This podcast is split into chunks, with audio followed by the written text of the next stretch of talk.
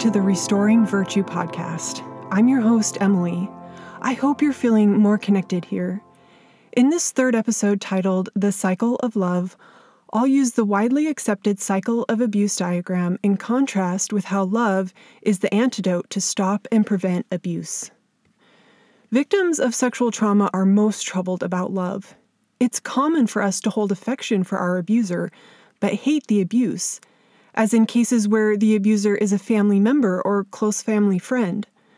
Some might even believe that the perpetrator loves them or that others will not if they find out. What feels like love to us is being the intense focus of another person, being singled out or receiving, quote, special treatment. But abuse cannot and never will be love.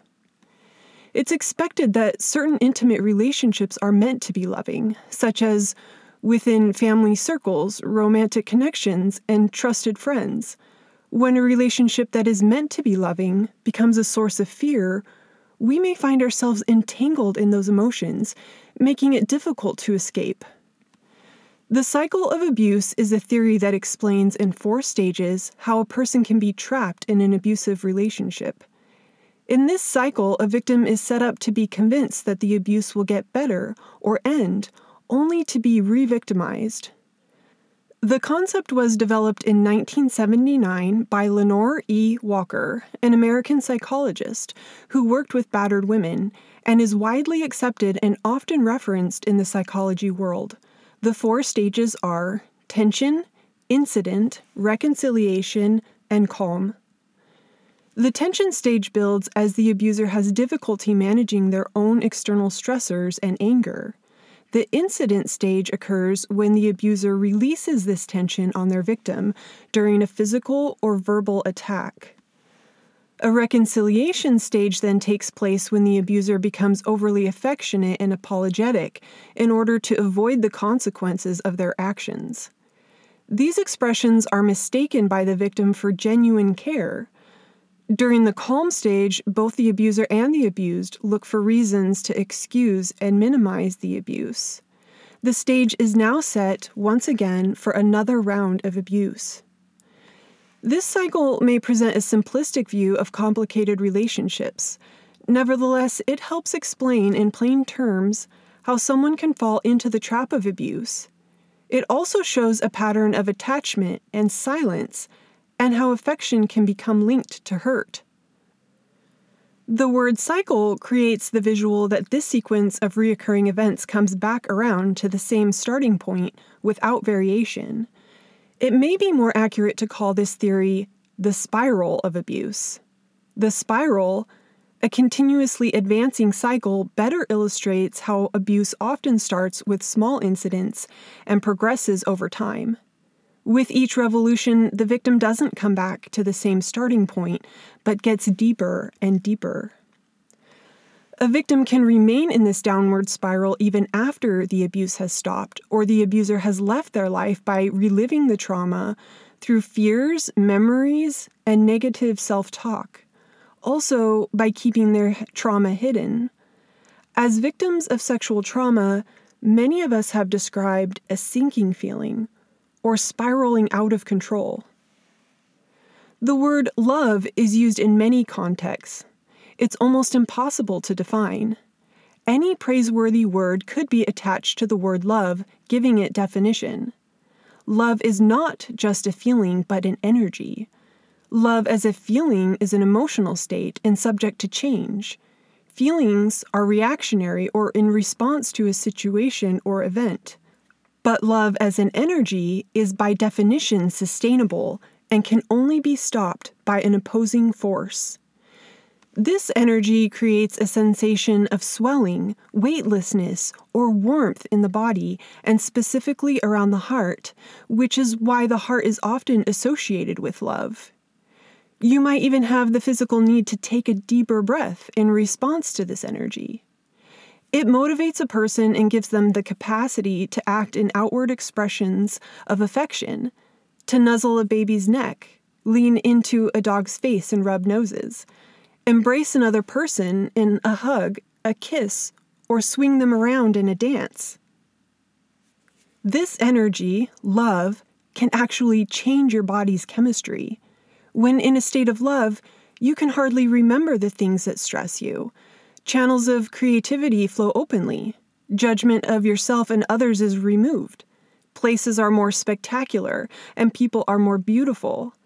Love can even relieve physical pain. One of my all time favorite quotes is a simple and short five words spoken by Apostle Elder Richard G. Scott. Quote, Love is a potent healer. Love is a divine characteristic. John states twice in chapter 4 of his gospel, both in verse 8 and verse 16, that, quote, God is love. Other scriptures describe God's love as everlasting, perfect, redeeming, great, and wonderful. God's love is the compounding energy that is His essence and is the source of all creation. Creation is God's outward expression of love. We exist as a result of this love. Scientists have developed mathematical equations to explain 14 billion years of this compounding energy. The expanding universe is both a scientific fact and a spiritual truth. The plan of happiness came about so that God's creations could continue in their progression. Love's expanding nature could be explained in terms of progression. Progression has the same properties as love. Progression is a forward, onward, or gradually developing movement. As spirit children, before we came to earth, we did many of the things we do now. We gained knowledge, developed talents, built friendships, made promises, and more. However, had we remained in spirit form in God's presence, our progression would have eventually come to a conclusion. Being in spirit form and only exposed to good limited the experiences that were available to us. The next step was to be sent to earth, given a body, agency, the light of Christ, and a Savior. This step would ensure the opportunity for us to gain the experience required to become like our Father in heaven. This is what we wanted to know what He knows and to be like He is. However, knowledge can only be complete by also knowing its opposite. Can a person know the day if there were never a night to end the day? This is the reason we accepted a plan that included physical and emotional pain, weakness, death, and sorrow. We wanted to know what we did not yet know so that we could have an understanding of all things. Part of our progression is to learn to use the bodies, the agency, and the light of Christ we've been given to discern between truth and error while experiencing all that the plan has to offer. Love is the opposing energy that can end the downward spiral of abuse. A collision of these two energies, love and hate, will force either one or the other to stop. Sadly, feeling love is difficult for the sexually traumatized. Emotions such as guilt and shame can make us feel like our disclosure is more of a confession or something to be embarrassed of, and may cause other people to withdraw. A scary thought for someone who has already suffered the loss of connection. But why do we feel guilt and shame? Guilt and shame are an emotional reaction to the incident phase of the abuse cycle when an abuser launches their attacks, you wanted it. You made me angry. You'll pay for this. You may wonder if somehow your own actions triggered the abuser. If so, on some level, could you have consented to the abuse? Or have done something to deserve being abused?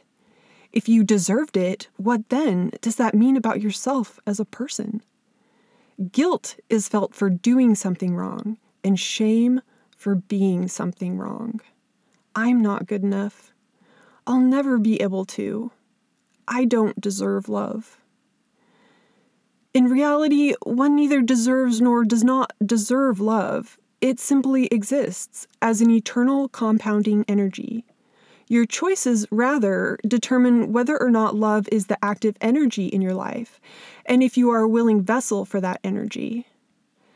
The cycle of love is also a four stage theory that demonstrates how love is the energy that propels progression in this life.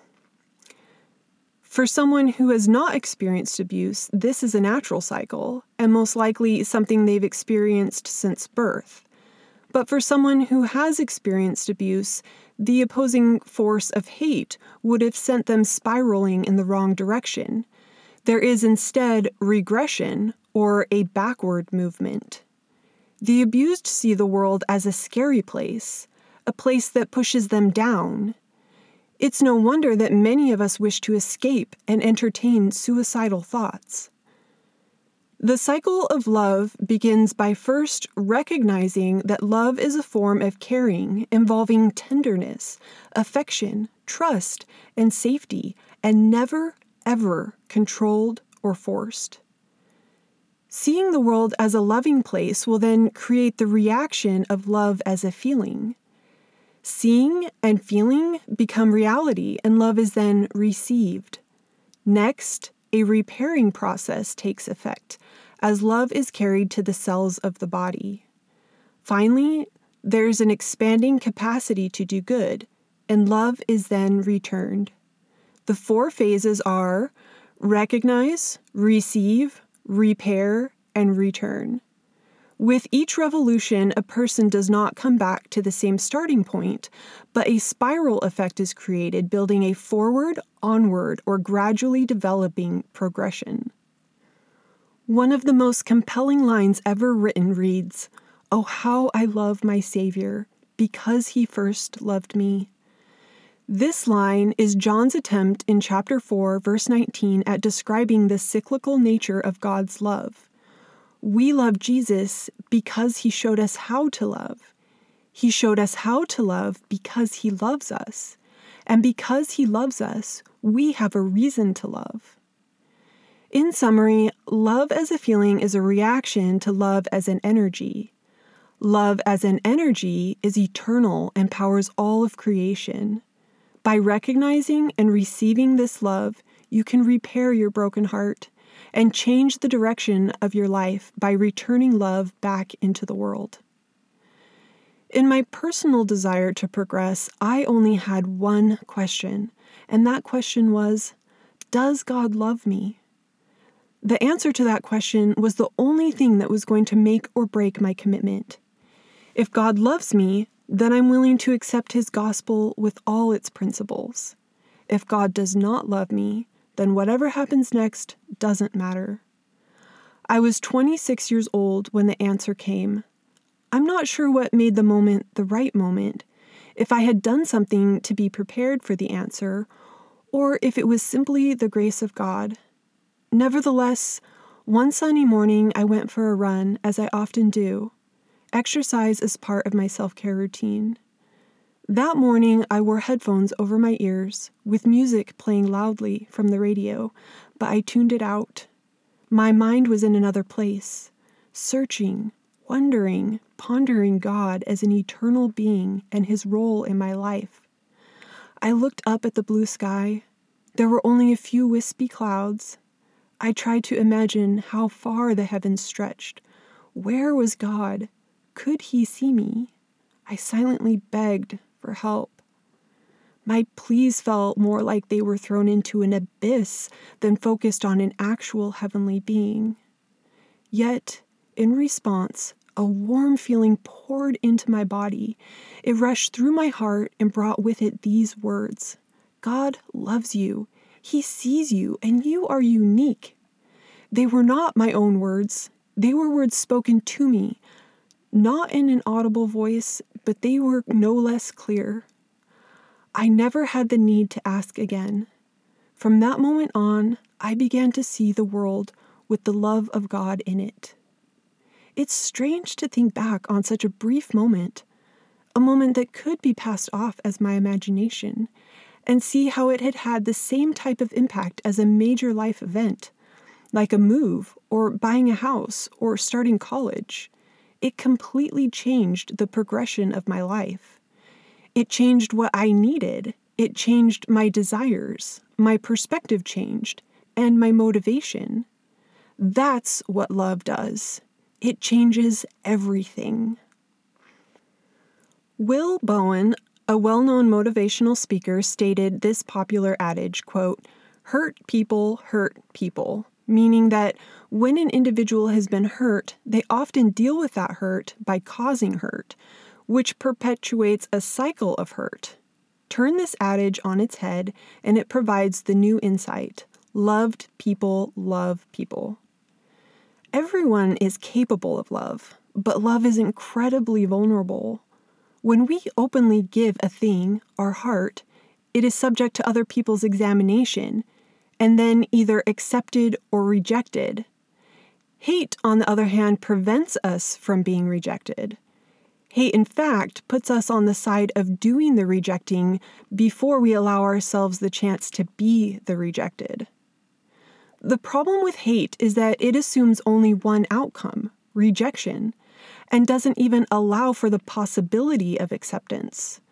So, to hate is to restrict your own choices, to cut off connection, and to stop progression. The person who ultimately feels the rejection is you. This is what it means to be self limiting, or in more pointed terms, this is what it means to commit self abuse. I have said and I have done horrible things to myself because I hated myself. If another person treated me the way I have sometimes treated myself, I would call it abusive. I read a statistic that indicated that about one third of people who are abused in childhood will become abusers themselves. I wonder if that statistic is not, in fact, 100%. I was sexually abused as a child, and then I did become an abuser to myself. And that, my friend, is the saddest reality of all that we are capable of abusing ourselves. So glean from the love that already exists in your life. Let it fill your cup and stop the cycle of abuse. Stop it. If God is love, then isn't seeing love seeing God Himself? And isn't that letting Him walk with you? Finally, I just want to say that I love you and I love that you're here with me right now.